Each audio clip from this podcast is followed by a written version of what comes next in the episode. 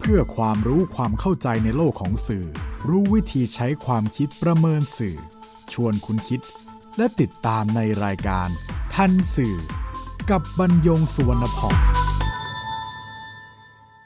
ทันสื่ออาทิตย์ 31 มกราคม ครั้งที่ 5 ตอนธงชาติในบริบทไทย สวัสดีครับคุณผู้ฟัง นี่คือทันสื่อ รายการความรู้ด้านสารสนเทศและ เรื่องราวที่เกิดขึ้นในโลกข่าวสาร ซึ่งส่งผลกระทบต่อบุคคลหรือว่าสังคม อันเนื่องมาจากเนื้อหาและสื่อนำมาเรียนรู้ร่วมกันเพื่อก้าวไปสู่สังคมคุณภาพ ออกอากาศทางไทย PBS Radio Podcast บรรยงสวนพองดำเนินรายการ จิตจุนเมฆเหลืองประสานงาน ออก ท่านสื่อวันนี้นำเรื่องธงชาติใน บริบทไทยมาพูดคุยกับคุณผู้ฟังครับ คือเมื่อวันศุกร์ที่ 15 มกราคม 2564 นายชยพลดโนไทย สมาชิกแนวร่วมธรรมศาสตร์และการชุมนุม ได้เดินทางไปรับทราบข้อกล่าวหา กระทำความผิดตามมาตรา 112 ที่สถานีตำรวจภูธรคลองหลวงอำเภอคลองหลวง จังหวัดปทุมธานี แล้วก็มีกลุ่มรัษฎรนำโดยนายพริชวรักษ์นางสาวปนัสยา สิทธิจิรวัฒนกุล ที่ก็ใช้โอกาสนี้ไปชุมนุมในการเมืองในช่วงที่มีข้อห้าม ใกล้ชิดกันในที่สาธารณะ เพื่อป้องกันการระบาดของโควิด -19 ระลอกใหม่ จากนั้นกลุ่มรัษฎรก็ไปที่เสาธงหน้าสถานีตำรวจ แล้วปลดธงชาติลงมาจากยอดเสา โดยมีการวีวอลเลนเทียสวมชุดดำล้อมกลุ่มรัษฎรคณะนำผืนธงสีแดง แล้วก็มีเลข 112 สีขาว ที่ธง ซึ่งสื่อถึงการต่อต้านประมวลกฎหมายอาญามาตรา 112 ชักขึ้น สู่ยอดเสาแทนธงใจลงจากนั้นก็วางดอกไม้จันทร์รอบเสาธงต่อหน้า เจ้าหน้าที่ ซึ่งนั่งแล้วก็ยืนอยู่หน้าประตูเข้า สถานีตำรวจ โดยไม่ได้ขัดขวางการกระทำดังกล่าวแต่อย่างใดจนกระทั่งกิจกรรมแล้วเสร็จตำรวจ สถานีตำรวจภูธรคลองหลวง 8 นาย จึงเดินไปนำธงแดง 112 ลงมาจากเสา แล้วก็เชิญธงชาติขึ้นสู่ยอดเสาเหมือนเดิม แต่เมื่อตำรวจจะเก็บธงแดง 112 ไว้เป็นหลักฐาน ก็ถูกกลุ่มรัษฎรเข้ามาแย่งคืน จนเกิดเหตุจุลมุนขึ้น ผลนั้นลงเอยที่ตำรวจยินยอม จากนั้นกลุ่มรัษฎรก็นำป้ายผ้ามีข้อความสอนอนนี้ไร้เกียรติภูมิตำรวจ แล้วก็ป้ายผ้ามีข้อความสถานที่จัดแสดงคอกสุนัขส่งเลี้ยงจากภาษีประชาชน มาขึงไว้ที่หน้าสถานีตำรวจภูธรคลองหลวง โดยมีแถวตำรวจกว่า 30 นายยืนเป็นภูมิหลัง หลังข่าวนี้เผยแพร่ออกไป ก็มีปฏิกิริยาตอบกลับจากผู้ใช้สื่อออนไลน์อย่างหลากหลาย รวมทั้งในทางลบต่อการกระทำของผู้เคลื่อนไหวทางการเมืองกลุ่มนี้ ขณะที่ผู้บัญชาการตำรวจแห่งชาติเอง นอกจากประกาศจะดำเนินคดีกับกลุ่มผู้ ที่มาชุมนุมเหล่านี้แล้ว ก็ยังจะดำเนินการทางวินัย เจ้าหน้าที่ตำรวจที่ปล่อยให้มีการทำความผิด โดยไม่ขัดขวาง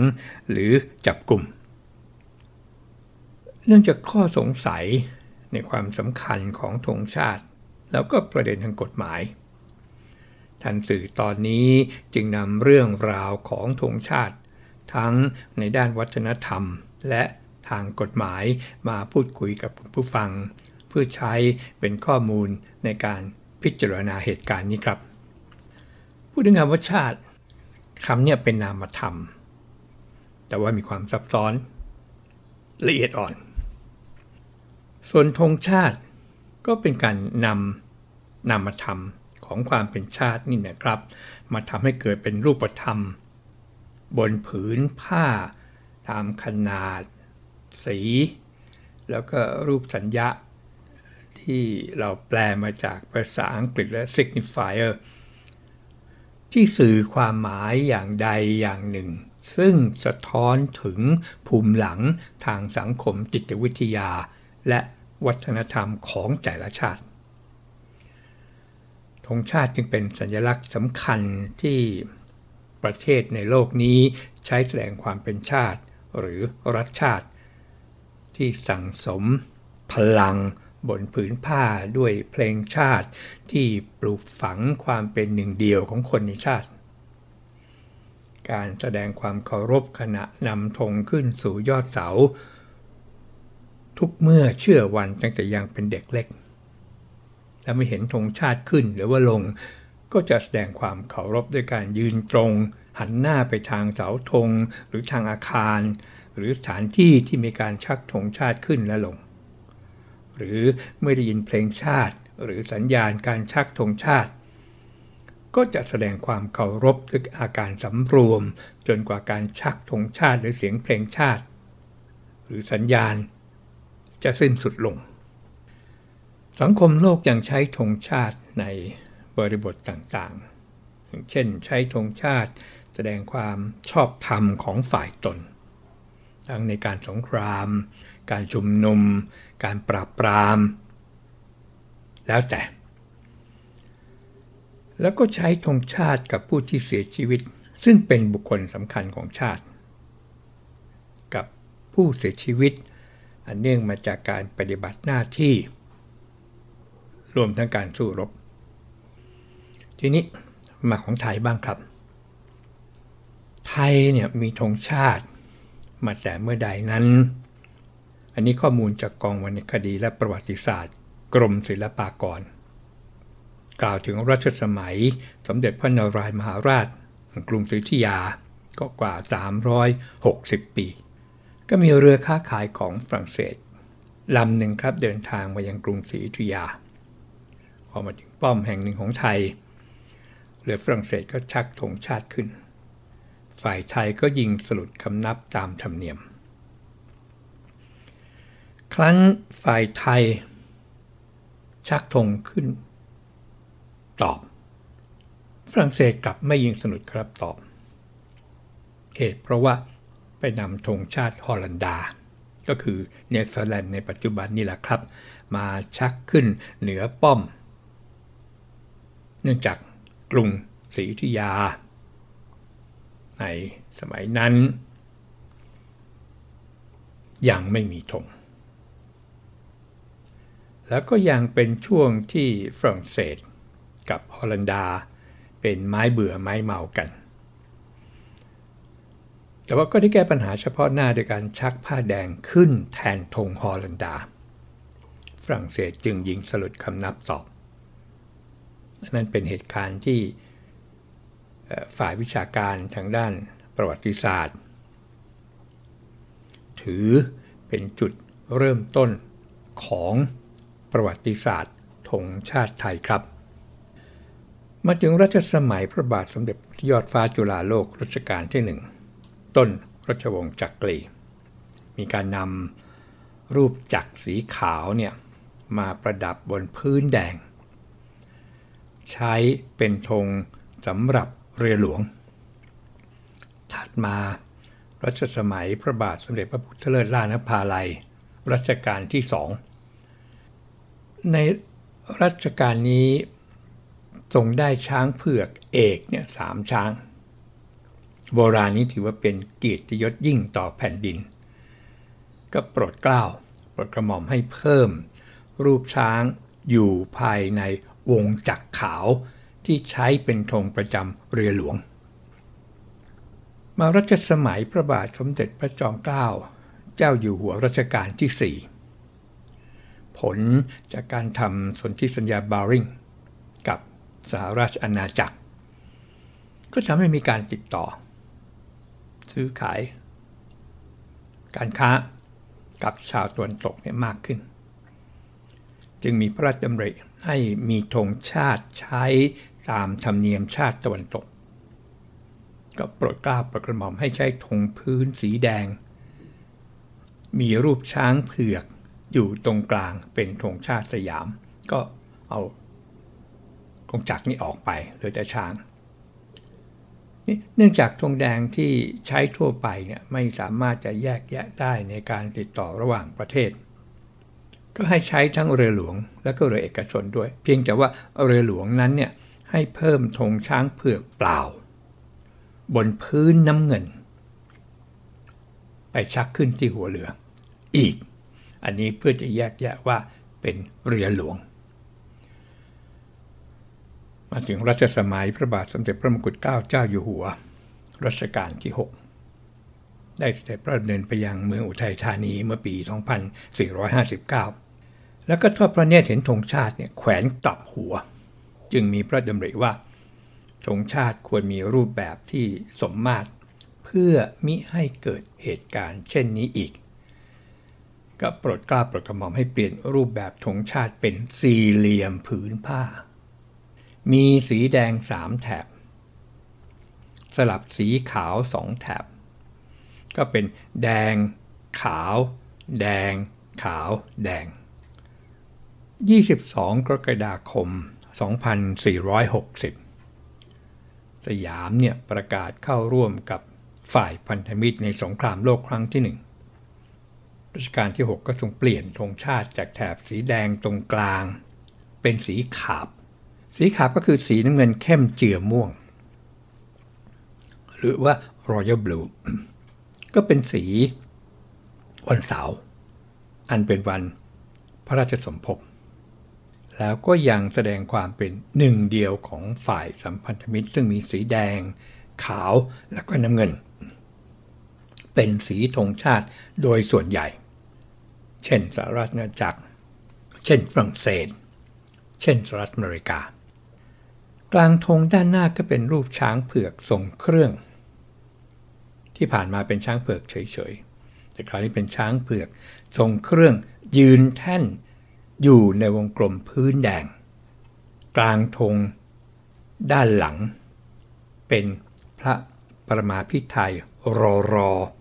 ย่อมาจากรามวชิราวุธ หรือว่ารามรอ แล้วก็เลขหกภายใต้พระมหามงกุฎเปล่ง รัศมีอยู่ในวงกลมพื้นแดง ตอนบนของแถบสีแดงทั้งสองด้านคือด้านหน้าและก็ด้านหลังนี่นะครับ ก็จะรึกพุทธชัยมงคลคาถาพาหุงสหัส สมาพินิมิตสาวุทันตังคิริเมคลัง อุทิตโกรสเสนมารัง ตอนล่างของแถบสีแดงทั้งสองด้าน ก็จะรึกคาถา ทานาทิธรรมวิจินาชิตตวามุนินโท ตันเตชะสาภวตุเตชัยสิทธินิจัง ที่ทรงปรับจากภวตุเตชัยมังคลานิ ด้วยเดชแห่งชัยชนะนั้นขอชัยจงมีแก่ท่าน เป็นภวตุเตชัยสิทธินิจัง คือด้วยเดชแห่งชัยชนะนั้น ขอชัยชนะจงมีแก่ข้าพเจ้าเสมอ ทรงใช้คาถานี้เพราะว่าทรงเปรียบเทียบฝ่ายตรงข้ามเหมือนมารหรืออธรรมที่มุ่งมาโจมตีฝ่ายธรรม แต่ในที่สุดก็ต้องพ่ายแพ้ไป ดังที่พระพุทธเจ้าทรงมีชัยชนะแก่พระยามารและคาถาบทเดียวกันนี้ก็ใช้สวดในพิธีต่างๆ เช่นอวยชัยให้พรและการจารึกคาถาบน ผืนธงจึงเท่ากับอวยพร เป็นนิมิตแห่งชัยชนะ และสวัสดิภาพของเหล่าทหารไทย แล้วก็พระราชทานนามว่าธงไตรรงซึ่งทหารอาสา สยาม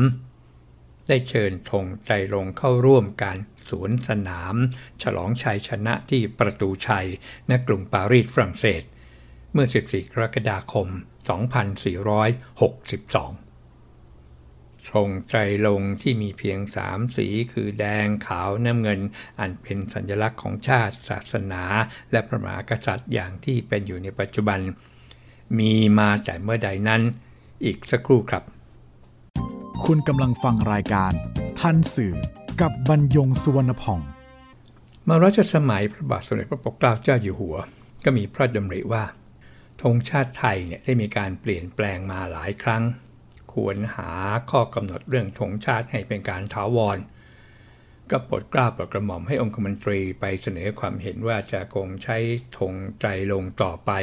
หรือว่าจะกลับไปใช้ธงช้างแทน หรือจะปรับปรุงเปลี่ยนแปลง ลักษณะ กับวิธีใช้ธงใจลงเนี่ยอย่างไร ก็ปรากฏว่าความเห็นขององคมนตรีเนี่ยกระจัดกระจาย ก็เลยไม่ได้กลับบังคมทูลข้อชี้ขาด จึงมีพระราชวิชัยเมื่อ 25 พฤษภาคม 2470 ให้คงใช้ธงใจลงเป็นธงชาติต่อไป นับแต่นั้นมาธงใจลงก็อยู่คู่กับเหตุการณ์ต่างๆ ในประวัติศาสตร์ไทยมาโดยตลอด ทั้งการนำไปใช้ในบริบทที่เกี่ยวกับสถาบันพระมหากษัตริย์ตามที่มาของสีน้ำเงินจากรัชกาลที่ 6 อันหมายถึงพระมหากษัตริย์ นอกเหนือจากธงประจำองค์พระประมุขและธงประจำพระบรมวงศานุวงศ์ขณะที่สีขาวก็สื่อความหมายของศาสนา และสีแดงสื่อความหมายของชาติธงไทยยังใช้ความในความเป็นเอกราช และความรักชาติ อย่างเหตุสำคัญในอดีตอย่างเช่น กรณีพิพาทประสาทพระวิหารที่ไทย ในฐานะสมาชิกสหประชาชาติยอมให้นำคดีขึ้นศาลยุติธรรมระหว่างประเทศ หรือว่าศาลโลกเชื่อว่าถ้าใช้หลักสากลทางภูมิศาสตร์ว่าด้วยแนวสันปันน้ำปราสาทพระวิหารย่อมตกเป็นของไทย ขณะที่อีกด้านหนึ่งของสันปันน้ำ คือผาเป้ยตาดีที่กัมพูชาไม่สามารถเดินหรือปีนขึ้นปราสาทได้โดยตรง แต่สารโลกซึ่งใช้แผนที่ของฝรั่งเศสเป็นหลักฐาน ก็เป็นที่รู้กันนะครับว่ากัมพูชานั้นคืออดีตอาณานิคมของฝรั่งเศส ตัดสินเมื่อ 15 มิถุนายน 2505 ให้ปราสาทพระวิหารเป็นของกัมพูชา และให้ประเทศไทยส่งคืนโบราณวัตถุที่นำออกปราสาทเขาพระวิหาร ตั้งแต่ปี 2497 ซึ่งเป็นปีที่ไทยได้เข้ายึดครองพื้นที่ดังกล่าว หลังการตัดสินก็มีการเดินกระบวนถือธงชาติไทยประท้วงกัมพูชาและคำพิพากษาสารโลก แต่ว่าที่สุดแล้วก็ยอมแต่วันที่ส่งคืนปราสาทพระวิหารตำรวจตระเวนชายแดนได้ขึ้นไปเชิญธงชาติไทยจากหน้าผาเปยตาดีลงมา ทั้งเสา โดยไม่ชักธงลง และนำไปติดตั้งไว้บริเวณฐานปฏิบัติการต่อชอดอที่ผาหมออีแดงเมื่อ 15 กรกฎาคม 2505 อันเป็นการแสดงศักดิ์ศรีและความเป็นเอกราชของไทยที่ยังคงอยู่ ส่วนธงชาติกับการเคลื่อนไหวทางการเมืองในภาคประชาชนอดีตสำคัญ เช่นเหตุการณ์ 14 ตุลา 2516 เหตุการณ์ 6 ตุลา2519 เหตุการณ์พฤษภาธมิน 2535 เป็นต้น ที่กล่าวมาทั้งหมดครับ แสดงให้เห็นถึงความสำคัญของธงชาติไทยในบริบทต่างๆ ทั้งด้านสถาบันพระมหากษัตริย์ ด้านสังคม วัฒนธรรม แล้วก็การเมือง อย่างนี้ครับ ถึงได้มีกฎหมายออกมาบังคับใช้ พื่อรักษาสัญลักษณ์ของชาติไว้ ตั้งแต่ปี 2479 แล้วก็มาแก้ไขฉบับที่ 2 ปี 2481 ฉบับที่ 3 ปี 2486 ฉบับที่ 4 ปี2585 แล้วก็ยกเลิกทุกฉบับ มาเป็นพระบัญญัติธงปี 2522 ที่บังคับใช้จนถึงปัจจุบัน แล้วก็กำหนดให้ธง ที่มีความหมายถึงประเทศไทย และชาติไทย ได้แก่ธงชาติ สี่เหลี่ยมพื้นผ้า กว้าง 6 ส่วน กว้างหรือสูงนี่ครับ 6 ส่วน ยาวเนี่ย9ส่วน ตรงกลางสีน้ำเงินเนี่ยกว้าง 3 ส่วน ถัดจากแถบสีน้ำเงินเป็นแถบสีขาวทั้งบนล่างข้างละ 1 ส่วน ต่อจากแถบสีขาว ทั้งบนล่างเป็นแถบสีแดงอีก 1 ส่วน ข้างละ 1 ส่วน เรียกว่าธงไตรรงธงที่คล้ายธงชาติ แต่ตรงกลางของพื้นธงเนี่ยมีดวงกลมสีแดง และภายในวงกลมมีรูปช้างเผือกทรงเครื่องยืนแท่น หันหน้าเข้าหาเสาธง อันเนี้ยกฎหมายบอกว่านี่คือธงราชนาวี นอกจากธงชาติ กฎหมายยังกล่าวถึงธงอื่นๆครับธงอิสราเอลธงทหารธงแสดงยศแสดงตำแหน่งหน่วยทหารต่างๆ ทั้งหลาย แต่เมื่อกล่าวเฉพาะธงชาติ กฎหมายในกำหนดการชัก การใช้ การแสดงในประเทศ การแสดงในต่างประเทศ แล้วก็บทกำหนดโทษ มีคำถามว่า กรณีที่การนำคณะรัษฎรนำธงชาติลงจากเสาหน้าใส่ตำรวจอำเภอคลองหลวง แล้วนำผ้าแดงมีคำตัวเลข 112 ผิดกฎหมายหรือไม่ ถ้าผิดข้อใดหรือมาตราใด และมีบทลงโทษอย่างไร เพราะผู้ชุมนุมเมื่อ 16 มกราคม 2564 ได้ออกแถลงการ ตอนหนึ่งว่าตำรวจเนี่ยเลือกที่จะทำนิติสงครามกับประชาชน ด้วยการดำเนินคดีแก้เก้อ กล่าวหาประชาชน ว่าใช้ธงชาติว่าใช้ธง112 แทนธงชาติ เช่นนั้นแล้วจึงต้องถามกลับไป ว่าการกระทำดังกล่าวที่เป็นการแสดงเชิงสัญลักษณ์ เป็นความผิดอย่างไร การนำธง112 ขึ้นมานั้น แน่นอนว่าไม่ใช่การใช้อย่างธงชาติ แต่เป็นการขุดเอาความอัปลักษณ์ของประเทศขึ้นมาประจานผ่านสัญลักษณ์ของความเหลื่อมล้ำต่ำสูง มองคนไม่เท่าคน และกระบวนการอัปยศที่มารับใช้แนวคิดดังกล่าว การแสดงเชิงสัญลักษณ์ด้วยวิธีการเหล่านี้ หรือวิธีการอื่นใดก็ตาม ย่อมอยู่ในขอบเขตของเสรีภาพอันพึงจะกระทำได้อยู่แล้ว ไม่ว่าผู้กระทำจะเป็นใครก็ตาม ครับในท้ายแถลงการก็ไม่ได้ลงชื่ออะไร จะมีข้อความว่าศักดินาจงพินาศประชาราชจงเจริญ จากการกระทำของแกนนำคณะรัษฎร จากความสำคัญของธงชาติในบริบทโลก จากประวัติศาสตร์ของธงชาติไทย และจากการยืนยันเสรีภาพที่สามารถกระทำได้ของผู้ชุมนุมด้วยถ้อยคำดูแคลน มาพิจารณาประกอบพระบัญญัติธงปี 2522 ซึ่งมีบทลงโทษ 7 มาตรา แล้วก็มีคนบอกว่าเป็นความผิดตามมาตรา 48 คือผู้ใดฝ่าฝืนเนี่ยต้องระวังโทษ ไม่จำคุกไม่เกิน 2 ปี ปรับไม่เกิน 4,000 บาท หรือว่าทั้งจำทั้งปรับ ก็ต้องย้อนไปที่มาตรา 45 ที่ระบุว่าการใช้ชัก หรือแสดงธงที่มีความหมายถึงประเทศไทย หรือชาติไทยตามมาตรา 5 ตามระเบียบสำนักนายกมนตรีเนี่ยมาตรา 5 บอกความหมายของธงและธงชาติ พอย้อนไปแล้วเนี่ยมาตรานี้จึงไม่ชัดเจน ข้อที่หมิ่นเหมต่อกฎหมายนี้จึงน่าจะเป็นมาตรา 54 คือผู้ใดกระทำการใด ๆ อันมีลักษณะเป็นการเหยียดหยามต่อธงรูปจำลองของธงหรือแถบสีธงจะได้บัญญัติกำหนดลักษณะไว้